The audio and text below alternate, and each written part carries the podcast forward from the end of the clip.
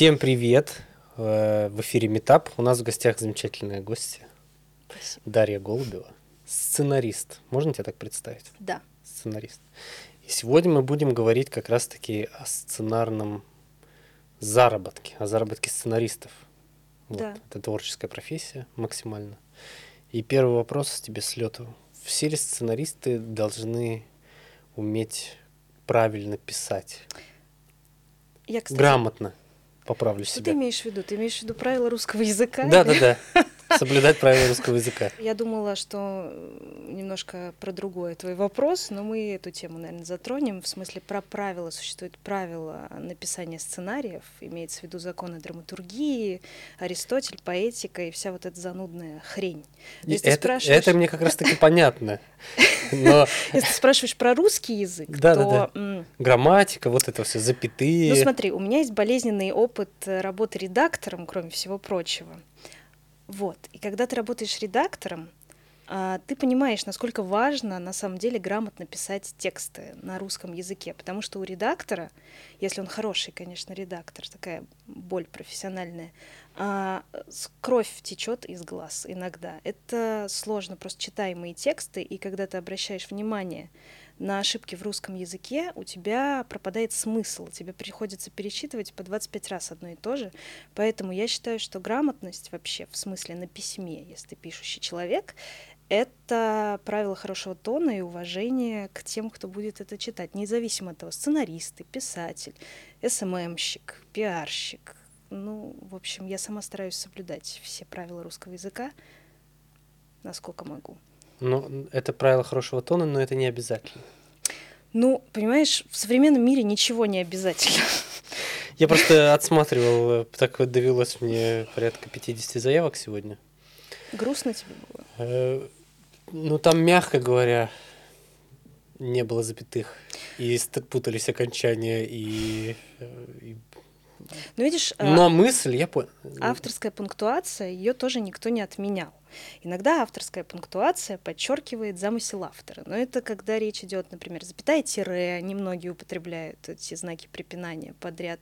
Но когда люди просто не ставят запятые, ну там можно и смысл потерять. Окей, согласен. Это так просто о наболевшем, знаешь, я просто подумала, это вообще важно или нет? Это важно, потому что когда редактор вычитывает сценарий, вообще редактор должен, отвлекусь я на эту работу, сейчас в нашем разговоре, обращать внимание на сюжетные всякие проблемы. А-ля, если, например, на первой странице персонаж звали Петр, а на второй его зовут Борис, потому что автор увлекся чем-то, или поменялось место действия, или там есть какие-то логические сюжетные нестыковки. Редактор должен заниматься этим, то есть быть соавтором сценариста. Но если редактор отвлекается на ошибки в русском языке, уходит первый план. А, он теряет... Э... Ну, ты теряешь фокус внимания Понятно. просто, потому что занимаешься, выполняешь работу учителя русского языка в средней школе. Как давно ты занимаешься... Писаниной. Писаниной, да. Вообще, моя биография началась, наверное, творческая с обучения в театральном институте. Сейчас это заведение называется эр гэ и си. Раньше называлась СПБГТИ, была театральная академия, стал Российский государственный институт сценических искусств. Все актеры, которые там учились, уже пошутили эр гэ и си «Господи, спаси», потому что переименование — это отдельная история, на театральном факультете. И, собственно, я училась всю дорогу писать критические статьи и э, писать работы по истории театра. Угу, и диплом... Театровед. Привет. И диплом у меня был по истории театра на тему формирования режиссерского метода Льва Додина. Потом я поступила в аспирантуру, которую я не закончила, потому что я ушла в практические занятия театром с той же темой. Была бы сейчас полноценным кандидатом искусствоведения. Не знаю, зачем, но я не жалею, кстати, что я оттуда ушла. Вот, и с тех пор, как только я закончила институт, я уже занималась театром энное количество лет, но только в качестве администратора, пиарщика и так далее, и так далее. Когда жена актриса, а муж режиссер, это проблема для больших репертуарных театров, куда муж привозит свою жену и ставит на нее спектакли, при том, что театр битком набит, например, актрисами ее возрастной категории. Это просто неэтично по отношению к театру. А, а если... вдруг она талант? но не, понимаешь, есть же своя этика профессиональная. Понятно. Везде. Да, не исключено. Хорошо. Но это редкие случаи. Ну, неважно. Как давно ты пишешь сценарий? Да, угу, возвращаясь да, вот к этому. Сейчас. Я занималась театральными текстами. Это немножко другая история. Пьесы и инсценировки немножко про другое. Сценарии я полноценно, наверное, пишу, ну, вот года два-три, грубо говоря. Я, на самом деле, благодарна году работы в кинокомпании три икс медиа, потому что это реальный практический опыт, который может быть... Не всем сценаристам молодым нужен, потому что все-таки здесь есть формат, и речь идет про сериалы, про ментов. Но, тем не менее, я очень благодарна этому опыту, потому что теперь я умею писать не только о том, о чем хочу писать, но и о том, чтобы мне вот... О том, что надо. Ну да, о том, что продиктовано форматом. Это умение встраиваться в рамки. Иногда оно, к сожалению, нужно, хотя хотелось бы, хотелось бы, чтобы этого не было. Давай так. У тебя ИП, самозанятость? У меня ИП. ИП. Как пришла идея открыть ИП? ИП я открыла в каком-то, в каком, в две тысячи семнадцатом году, потому что мы делали первый спектакль в Венгрии, в Будапеште, в театре Виксенхас. Это была переработка текста Вуди Аллена «Секс-комедия в летнюю ночь», по которому поставлен Вуди Алленом фильм. Мы ставили по нему спектакль, я ее переписывала. Переводила с английского, переписывала, потом ее переводили на венгерский, в общем... А венгры работают только с юридическими лицами.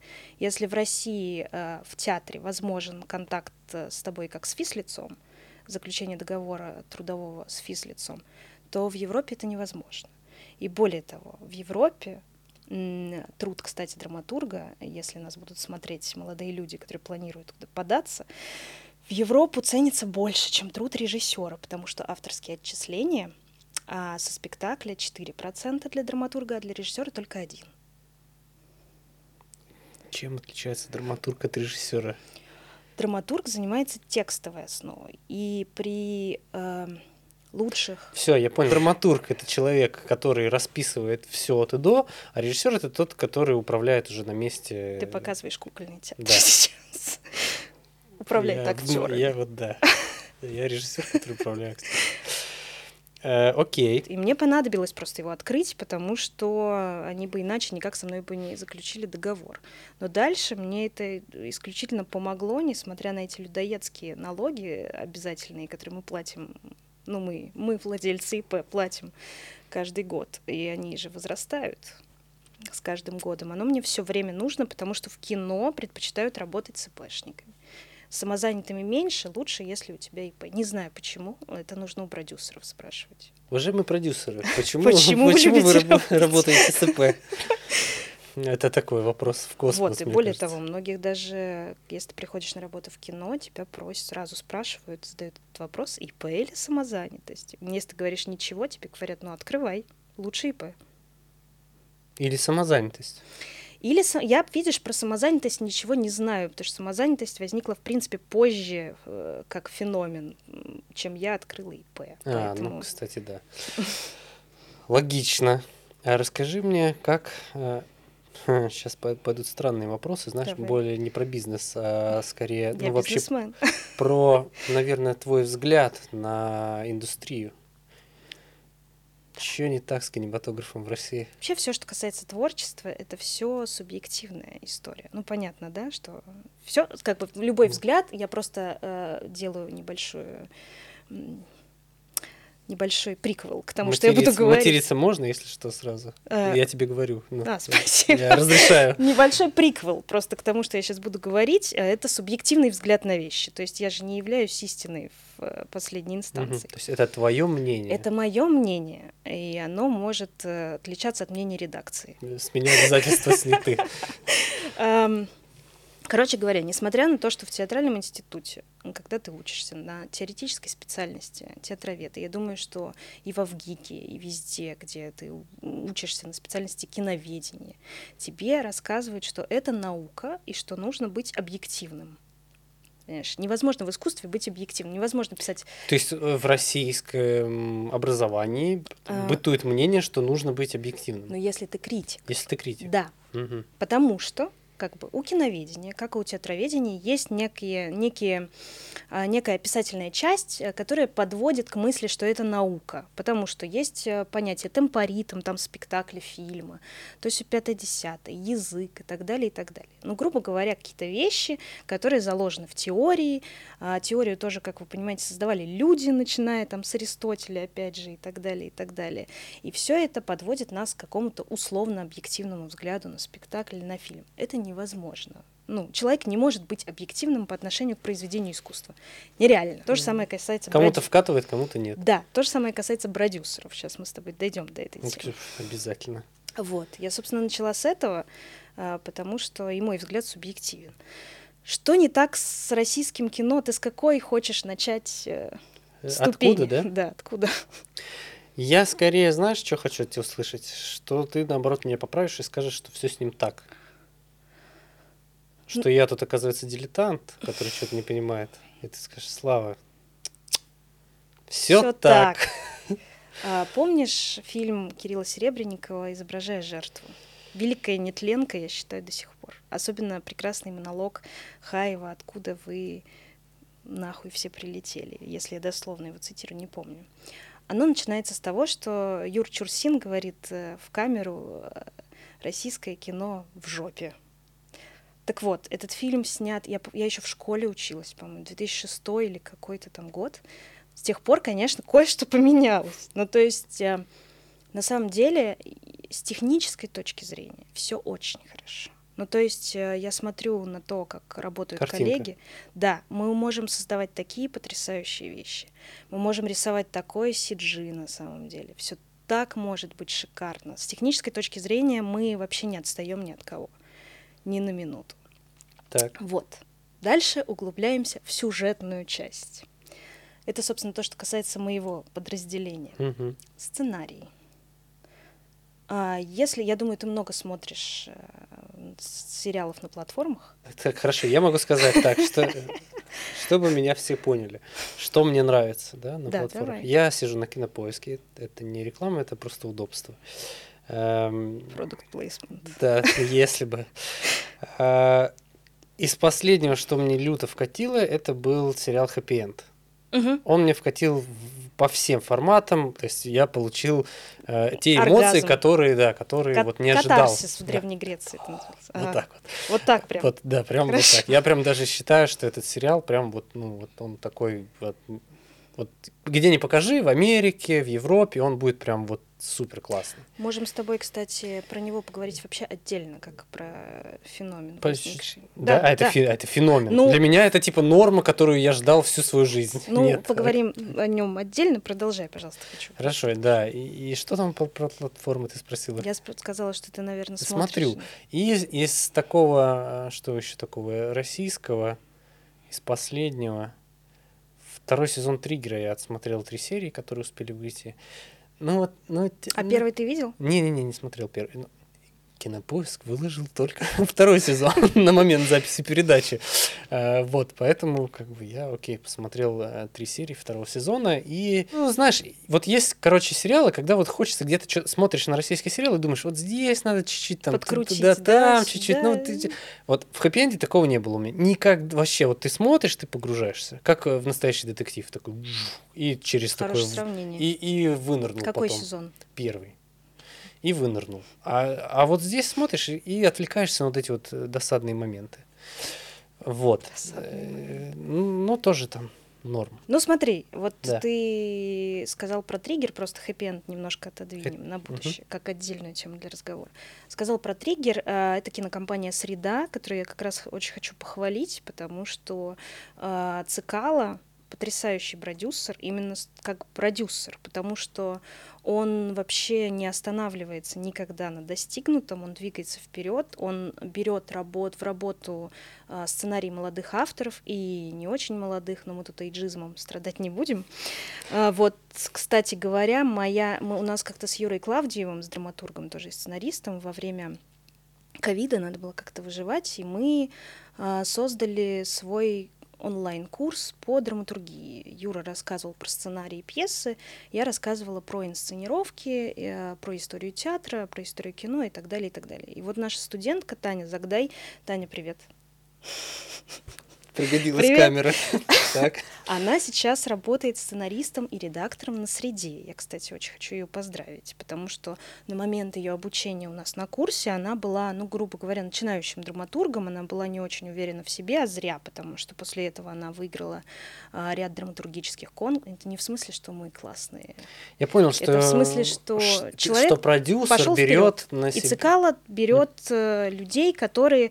Не, до этого не существовали в медийном поле профессии, потому что работа в кино, кино вообще, к сожалению, до сих пор закрытая такая история.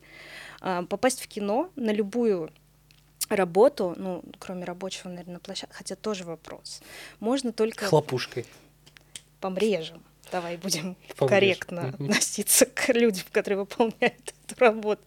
Ладно, а, мне простительно. Да, так. Конечно, нет. На самом деле в, хлоп, в слове «хлопушка» нет ничего обидного, но функционал немножко Помощник больше. Помощник режиссера. Да. Еще чай режиссеру. Я просто сама работала помрежем, поэтому... Ты прохавала жизнь с самого низа, да? Ну, конечно. Вообще попасть в кино с улицы почти нереально. Ну, то есть для этого нужно... либо чтобы с тобой произошел ряд счастливых случайностей, либо чтобы у тебя были какие-то связи и знакомства. А поэтому, опять же, в плюс к Цыкало, что он не идет по этому пути, а расширяет горизонты. То есть это не значит, что сценарист там где-то был монополистом в другой кинокомпании, захватил уже эту кинокомпанию, пришел, сказал, мне надоело работать там, возьми меня сюда, его взяли. Сколько зарабатывает сценарист?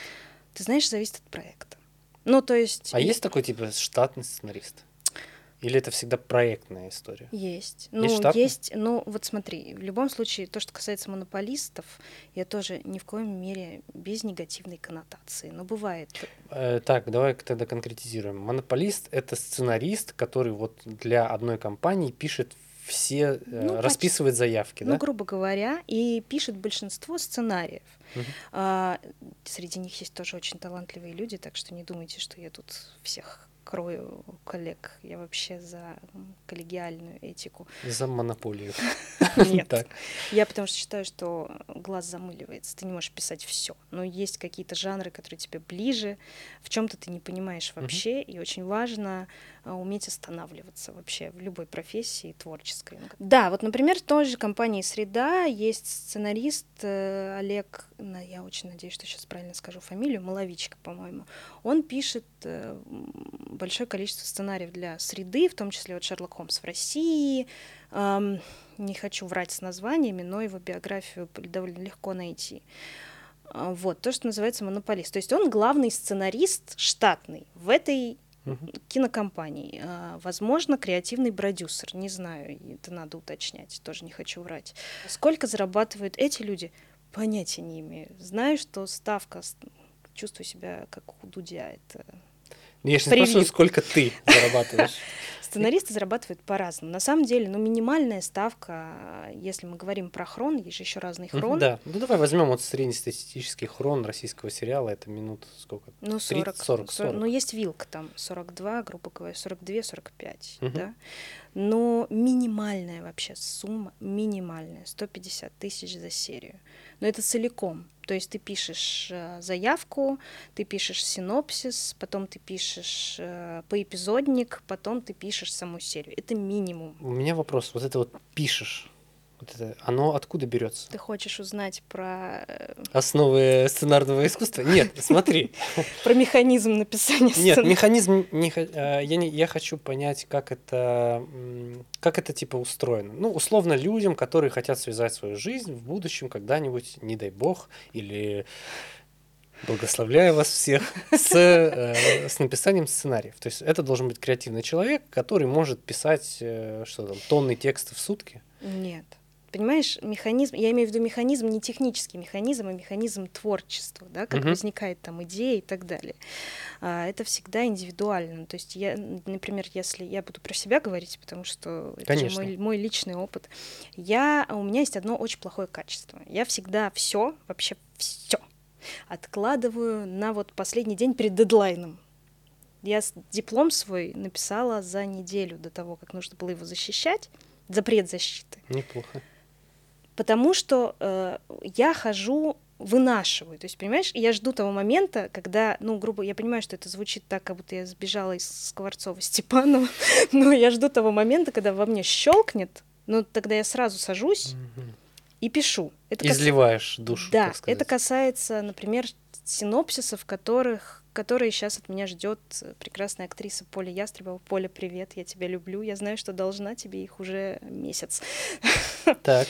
Вот, и я жду, когда во мне щелкнет, и она это знает, кстати, спасибо ей за это. Я сяду и напишу. Сейчас об этом все уже узнают. Вот, но не все такие, понимаешь? Угу. Кто-то а, ходит, например, у кого-то есть тетрадки, то есть можно просто сидеть каждый день, если даже ты не способен сразу сесть, написать синопсис, потому что он не созрел, ты можешь садиться, записывать какие-то отрывки. У тебя могут в голове возникать реплики отдельных персонажей, ну, то есть ты можешь формировать их речевую характеристику. Все очень разные. А за это все несет ответственность сценарист?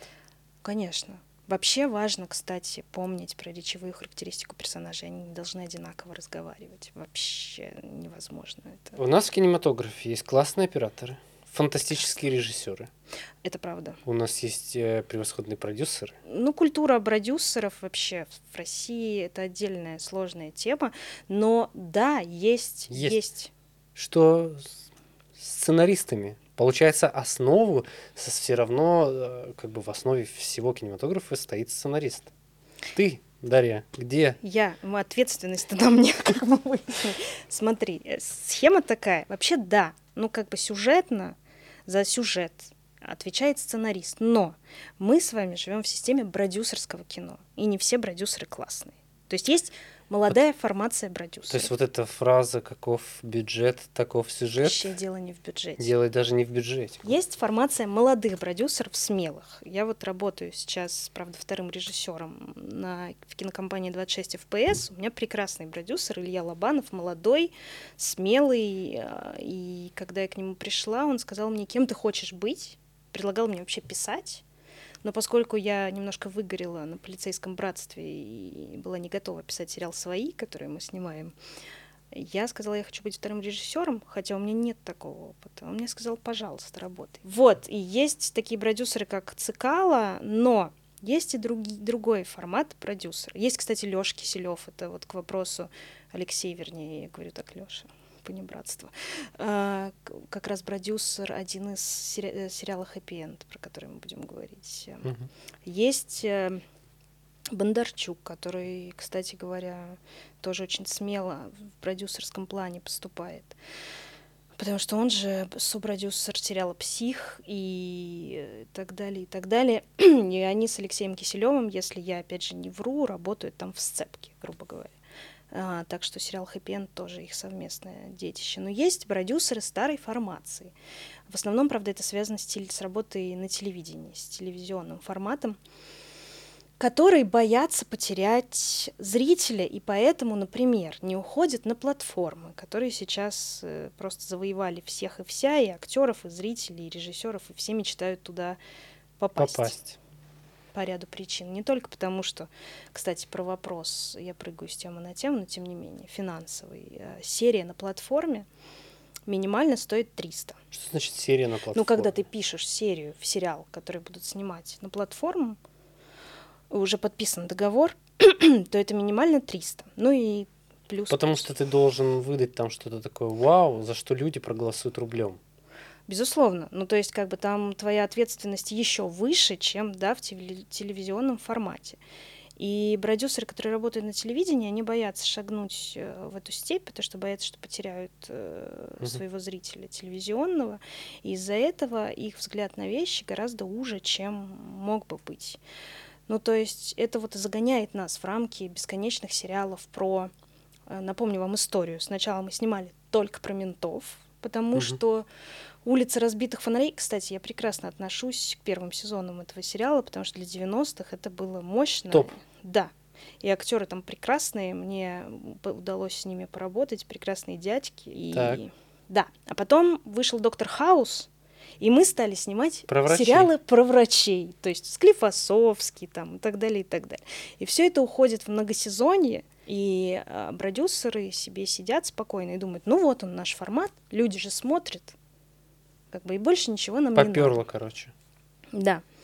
А продюсерам на платформах нужно смотреть шире, поэтому будущее, конечно, в любом случае за платформами. Ты говоришь, там сто пятьдесят - триста, да, такая вилка э, за, это... сери- за серию, э, за эпизод, да? Ну... Сколько пишется эпизод? Ну... Хорошо, за сколько по времени можно написать физически я, эпизод? Ты понимаешь, вот сейчас я скажу, а потом, когда я буду с кем-нибудь работать... Потом все такие, давай-давай, пиши. Кто-нибудь это посмотрит и скажет, ты же сама сказала, давай-давай.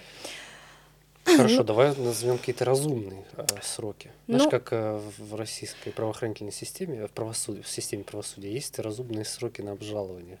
Там три года, по-моему. Разумные сроки. Это не так?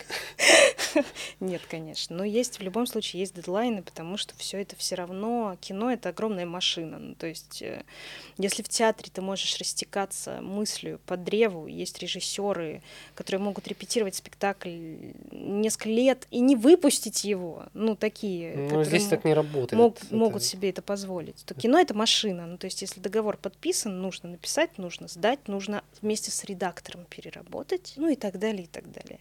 И... Э, за сколько можно написать эпизод? Ну, если работать как я, ты ждешь, пока тебя щелкнет, ну, минимум три дня. Ну, то есть это синопсис, поэпизодник из серии. Ну, это и прям не серия. Вынимая.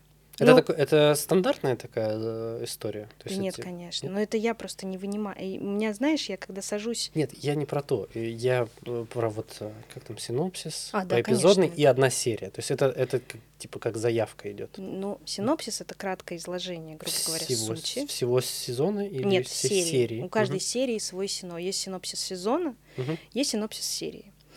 Поэпизодник э, — это количество эпизодов, соответственно, с кратким изложением тоже того, что происходит в этом эпизоде. Ну, то есть как выглядит эпизод. А, то есть это поэпизодный план эпизода. Серии, да. Серии. Ну, ну то есть, например, там, как выглядит поэпизодник? Ты пишешь один, точечка, там, э, бар, э, семь лун, ночь. Окей, где-то... Интерьер, бар, семь лун, ночь. И дальше... Что происходит в этом интерьере. Что происходит, да. И так вот, соответственно, раскладывается поэпизодник, и редактор потом может прикинуть примерно, соблюдаешь ли ты хрон потом, по, им, уже по, по эпизоднику, потому что по количеству эпизодов, как правило, ясно, когда у тебя уже наметан глаз, хватит этого на заданный хрон или нет. И потом, если редактор его принимает, продюсер принимает, ты садишься и пишешь по этому целиком уже серию с диалогами, со всеми... Эм, вставками, со всеми ремарками, кто куда пошел, на кого посмотрел. Если продюсер адекватный, он не будет потом режиссеру говорить, что нужно снимать букву в букву, как написано. Если продюсер неадекватный, то скажет об этом. Но вообще в большинстве продвинутых продакшенов режиссер работает в сцепке с сценаристом и с редактором. Ну, чтобы можно было менять mm. что-то пластично, чтобы все это было. Пластично. Это тренд пластично. Такой. Ну, вообще, да. Но иначе ничего не создать. Потому что если сценарист будет бороться за каждую свою букву, кричать, вы ничего не понимаете, я гений, ничего не меняете. То этот сценарист, по-моему, не задержится ну... в кино. Мне кажется, так это работает. Конечно. Но это зона, на самом деле, недопустимости. Так себя вести нельзя. Но вообще, в среднем, я думаю, что срок, там, грубо говоря, ну, неделя. С учетом того, что редактор должен все прочесть, дать фидбэк, продюсер Справки. Должен тоже прочесть. В любом случае, продюсер задействован. Очень мало редакторов, которым, я думаю, что их почти и нет, которым продюсеры дают все на откуп. Может ли продюсер... Может. Я знаю ответ на этот вопрос. Но посмотреть и сказать, так, ну вот это точно не канает, потому что, типа, слишком большой расход на... локацию, слишком большой расход на этот. Он может зарубить какие-то классные штуки только из-за, ну как это, как это, как сказать, косты, короче, порезать. Продюсер может все. все. Давай начнем с этого. То есть роль продюсера в России, она главенствующая. Да, в этом и дело. Опять же, слово «вкусовщина» тоже, это слово я знаю, у него негативная коннотация. Но давайте... Вку... Давай назовем это вкус. Вкус. Пристрастие. Опять же, ты понимаешь, все индивидуально. С моей точки зрения, например, вкус у этого продюсера плохой, и то, что он выдает, это пошло, вульгарно и так далее. Uh-huh. А с чьей-то точки зрения нет. Тут вопрос как бы аудитории. У всех она все равно есть. У тех, кто держится на плаву, у всех есть свой зритель. Другое дело, что мне, мне там или тебе, может, не нравится, чем в данном случае зрители пичкают, но это, опять же, решение продюсера. Мы же с тобой, да, не, не, там, не в этом кресле. Не решение людей. Понимаешь, я не знаю, как... Э, на самом деле, я, правда, не понимаю уже давно, как ранжируется рейтинг. Ну, то есть в случае с телевидением я вообще не понимала никогда, как они соцопросы проводят или что. Или кто-то голосует где-то, кнопку жмет, как в студии, кто хочет стать миллионером, помощь зала. Слушай, я тоже не знаю. Вот, например, есть у меня, скажем так, слабость одна. И на Кинопоиске я искренне не понимаю, почему у этих фильмов рейтинг ниже шести. То есть пять и пять даже иногда, там пять и шесть. А ты сам пишешь там? Ты голосуешь за эти фильмы? Я-то голосую, десять из десяти. Это ты фи... голосуешь? Да, есть... по-моему, все фильмы Блюмхаус. Угу. Я обожаю их творчество. Это просто, типа... И у них низкий рейтинг? У них прям не очень всегда. То есть там семь восемь, там, это вообще что-то несбыточное. И э, господин Шьямалан. Mm-hmm. У, ну, него, Шьямалан... у, у него тоже там э, «Время» из да, последнего, я так знаю, он там, там пять... Прям низкий рейтинг, я сама смотрела. Прекрасный фильм. Ну, типа, и, и чего? Ну, то есть, и ты думаешь, либо ты тупой, раз тебе нравится это. Ну, все же привыкли как-то себя... Мне кажется, соци... нам здесь сейчас нужен психолог, который как бы будет... Э, все нормально. Типа, а ты же сейчас ставишь себе психологическое... Это же какие-то психологические метания. То есть, либо ты тупой, либо все тупые. Мне непонятно, почему такой рейтинг у замечательного продакшена, и вообще там все очень красиво сделано. Или, например, в России полностью есть такой замечательный режиссер, он сделал «Прочь», он сделал «Мы», он сделал «Кэндимен». Угу. И, типа... Я раньше заходил на Кинопоиск, потому что раньше оценки бились с моей картиной мира. Да, раньше... А да. Сейчас я захожу и такой... И потом иду, смотрю «Кэндимен». И такой, типа, блин, это же круто. Это очень круто показывает э, вот эту вот боль Америки, вот, вот это все. Я понимаю природу этого художественного произведения. И, типа, я ее максимально разделяю. Это круто сделанный фильм. Потому что чувак играет главную роль, который играет гея в этом в «Черном зеркале». Mm. Вот. И я такой, и у меня все там мэчится, я понимаю, откуда, куда вообще растут ноги. И это очень круто. А, а, ну вот и о чем мы? О мы рейтингах. О рейтингах, да. Вот. И от, откуда они? Ты знаешь, это, конечно, такая тоже тема мы интересная. Мы даже не о рейтингах, а о продюсерах. О том, да, что ты, вот это... Ну, здесь все взаимосвязано. Ну, то есть, правда. Я тоже... Кинопоиск, он когда-то был индикатором каких-то адекватных оценок. И э, там фильмы, которые, опять же, я, например, люблю, Кантемир Балагов, да, один из режиссеров, с которыми я хотела бы... Кантемир, я знаю, вдруг ты... Ну, знаешь, бывает, вдруг посмотришь. Нет, нет, да. Нет, нет, да и да. Дылда, да, и Теснота, и Кира Коваленко, «Разжимая кулаки». У них очень низкий рейтинг, то есть там шесть и пять, например. У прекрасного фильма «Купе номер шесть», который, кстати, многие засрали, в том числе и Юра Клавдиев. На Кинопоиске он тоже лежит с Юрой Борисовым. Прекрасный фильм с точки зрения, я не знаю, смотрел ты или нет, с точки зрения атмосферы и вообще актерских работ. И там есть, конечно, свои вопросы к сценарию, но он атмосферно прям прекрасный. Тоже низкий рейтинг. И я, знаешь, смотрю на это. А у некоторых фильмов, которые не заслуживают совершенно таких высоких оценок, они высокие, и более того, и зрительские рецензии хорошие. К сожалению, как и в театре, и в кино, существует э, фактор проплаченных фильмов. Уже рейтинг ожидания очень высокий, просто потому что продюсеры занимаются тем, чтобы э, рейтинг э, фильмов до проката был высокий. Ну, как бы они накручивают эти э, звездочки, грубо говоря, на Кинопоиске. Я ленивая. Я не ставлю звездочки на Кинопоиске, хотя могла бы. Я не ставлю звездочки в Яндекс.Такси, понимаешь? Потому что просто Я ставлю. Я ставлю только, когда меня все бесит. А это... когда хорошо, я, понимаешь, не знаю, это тоже какой-то психологический феномен, надо бы в этом разобраться. Вот, и ты говоришь, ты не понимаешь, откуда берутся рейтинги и все такое. Мы чуть отошли, у нас был такой офф-топ про рейтинги, мы рассказали о наболевшем. А у тебя нет ощущения, что как будто бы в России культура похода в кино э, и вот этого вот э, голосования рублем за того или иного производителя, она как бы отсутствует. То есть для нас кино — это как все-таки просто развлекаловка, и тебе по большому счету все равно, на что идти. У нас до сих пор существует эта парадигма у многих. Я не смотрю российское кино. Есть такое. Типа, о, это Россия. Ой, это же фу, это же российское кино. Как бы. При этом у нас два лагеря. Фу, я не смотрю российское кино. Даже три. Сейчас, так, сейчас вообще три прекрасно. Лагеря. Я не, фу, я не смотрю российское кино. Лагерь.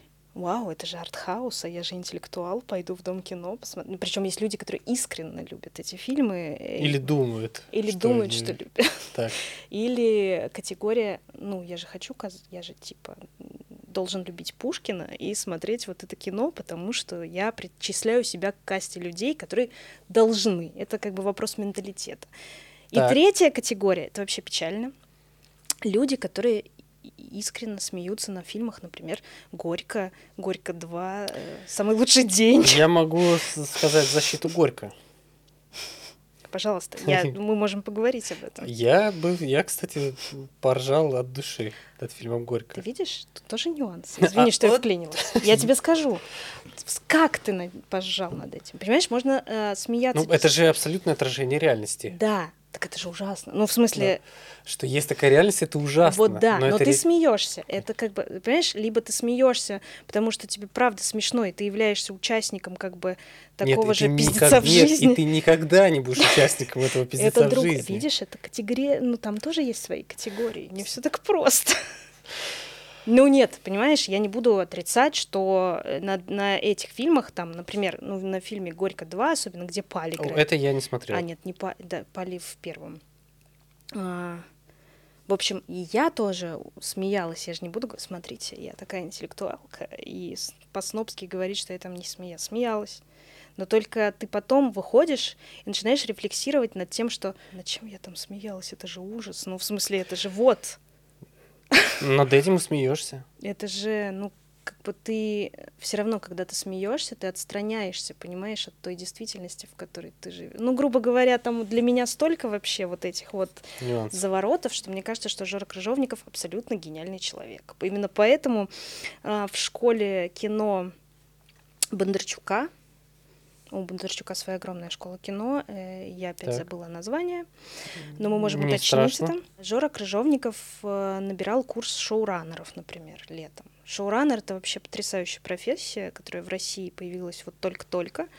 Шоураннер — это человек, который совмещает в себе все. Ну, то есть он и продюсер, он и сценарист, он может писать, он может снимать как режиссер, при этом он может разрабатывать, креативить на стадии генерации первоначальной идеи. Шоураннер — это человек, который запускает проект.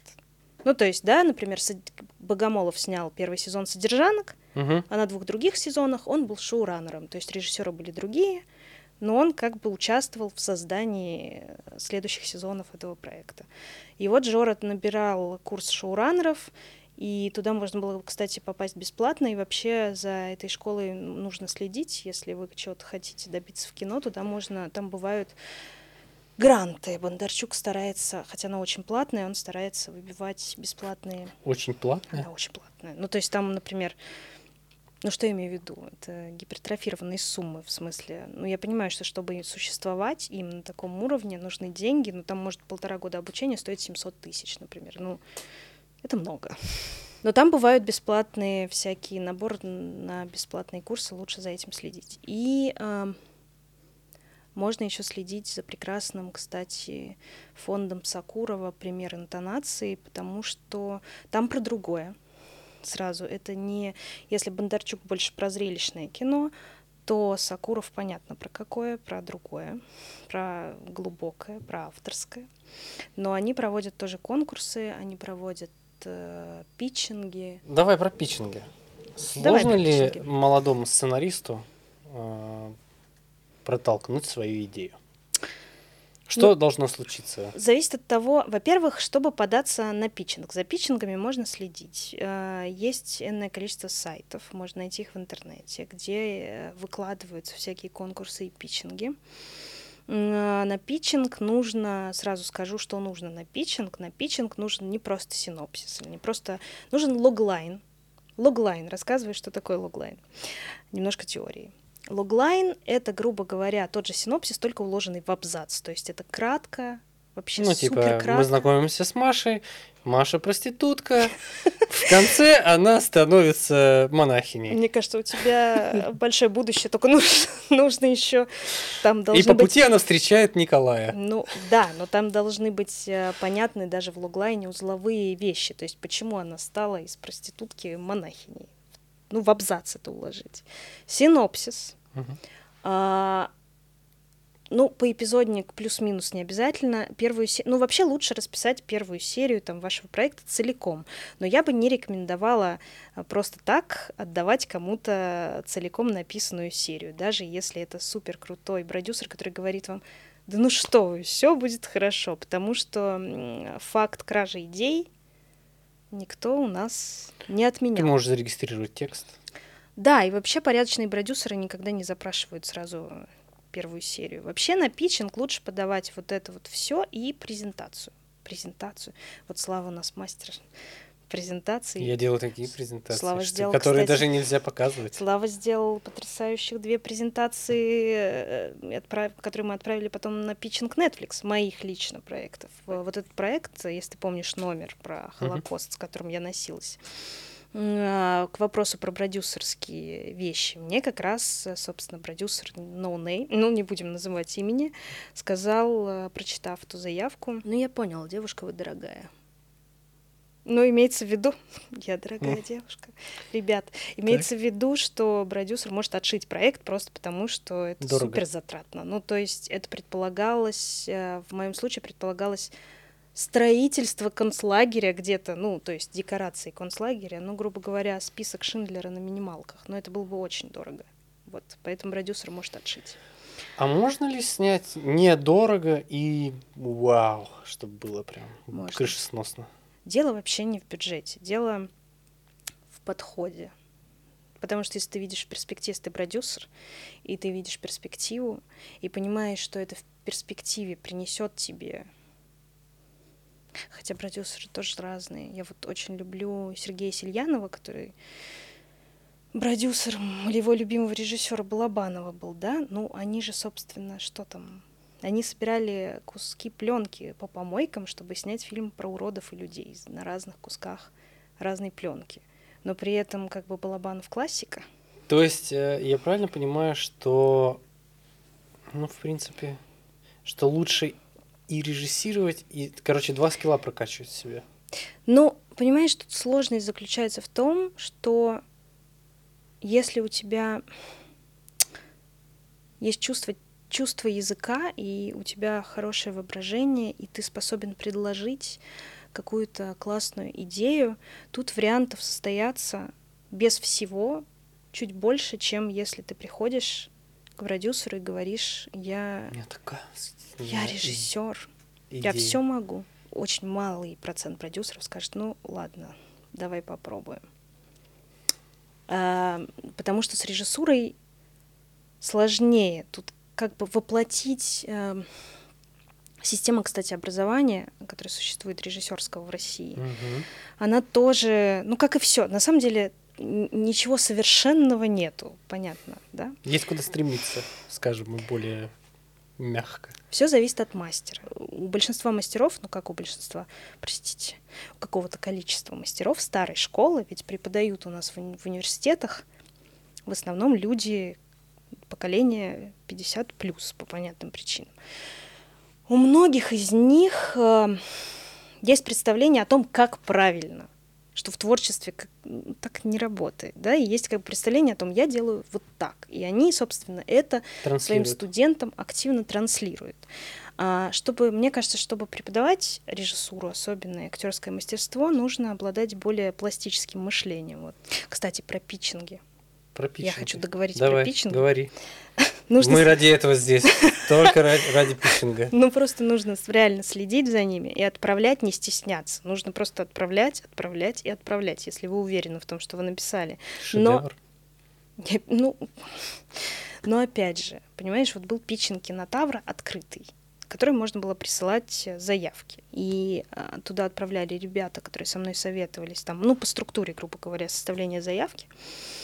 Поэтому я следила за развитием событий, и в результате, ну, чтобы вы понимали, там как бы сидели представители всех крупных платформ, Кион, Старт, в общем, всех.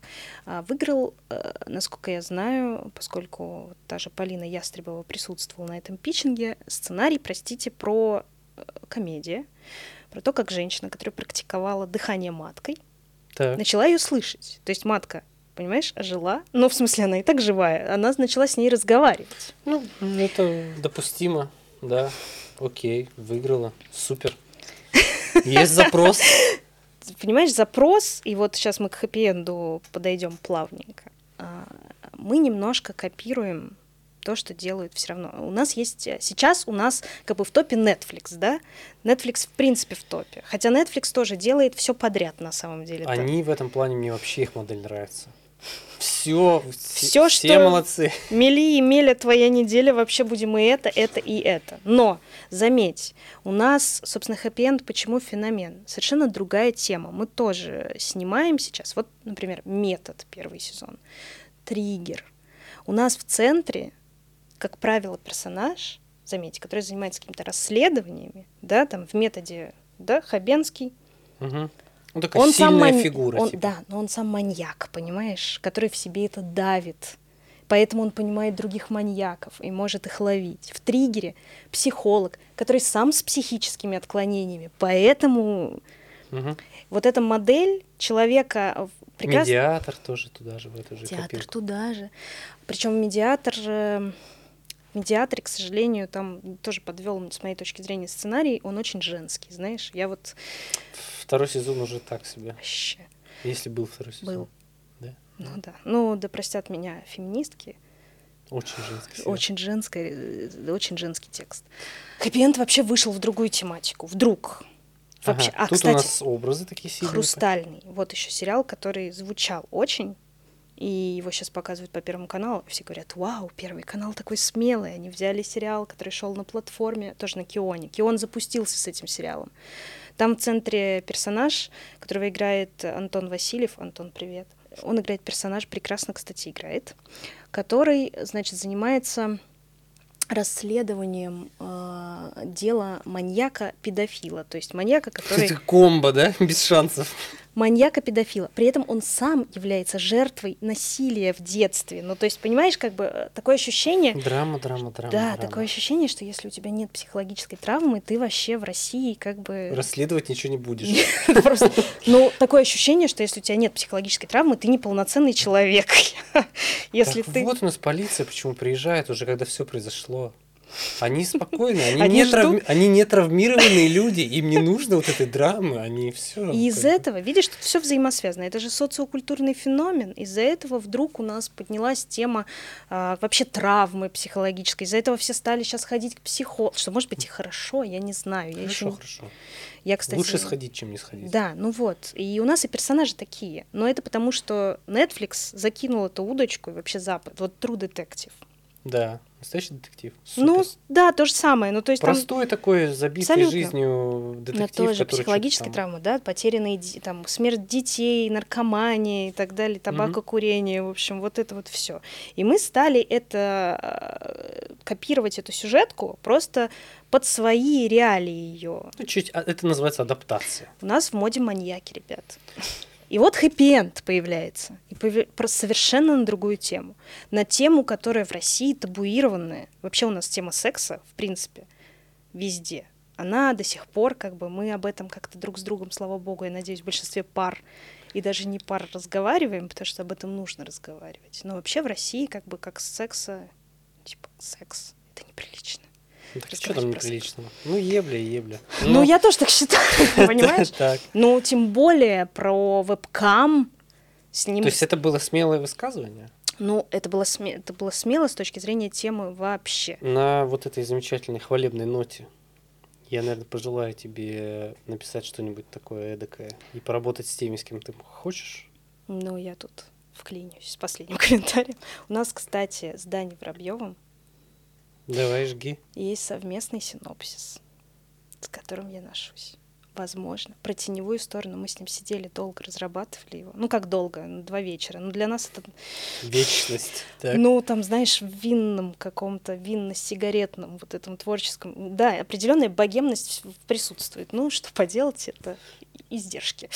Эм, придумали синопсис с рабочим названием «Dark Love», про теневую сторону всех вот этих вот, и вообще про ужас, как бы, экзистенциальный ужас существования всяких тиндеров и так далее, и так далее. Там угу. тоже две сюжетные линии, там на данный момент три героини, есть реальность, и есть как бы воображаемый мир, в который они погружаются через этот тиндер и так далее, и так далее. И там такой конфликт, что как бы победит в их жизни. Ну, это очень сейчас скупо я рассказала, угу. но я прям ношусь с ним. Ну, то есть он во мне живет. Слушай, ну я... я бы почитал. А я тебе скину. Ну и отлично. У нас в гостях была Дарья Голубева, сценарист, второй режиссер уже, да? Уже, да.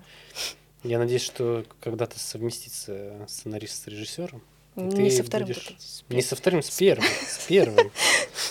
Вот. Все. Всем пока. Спасибо. Пока.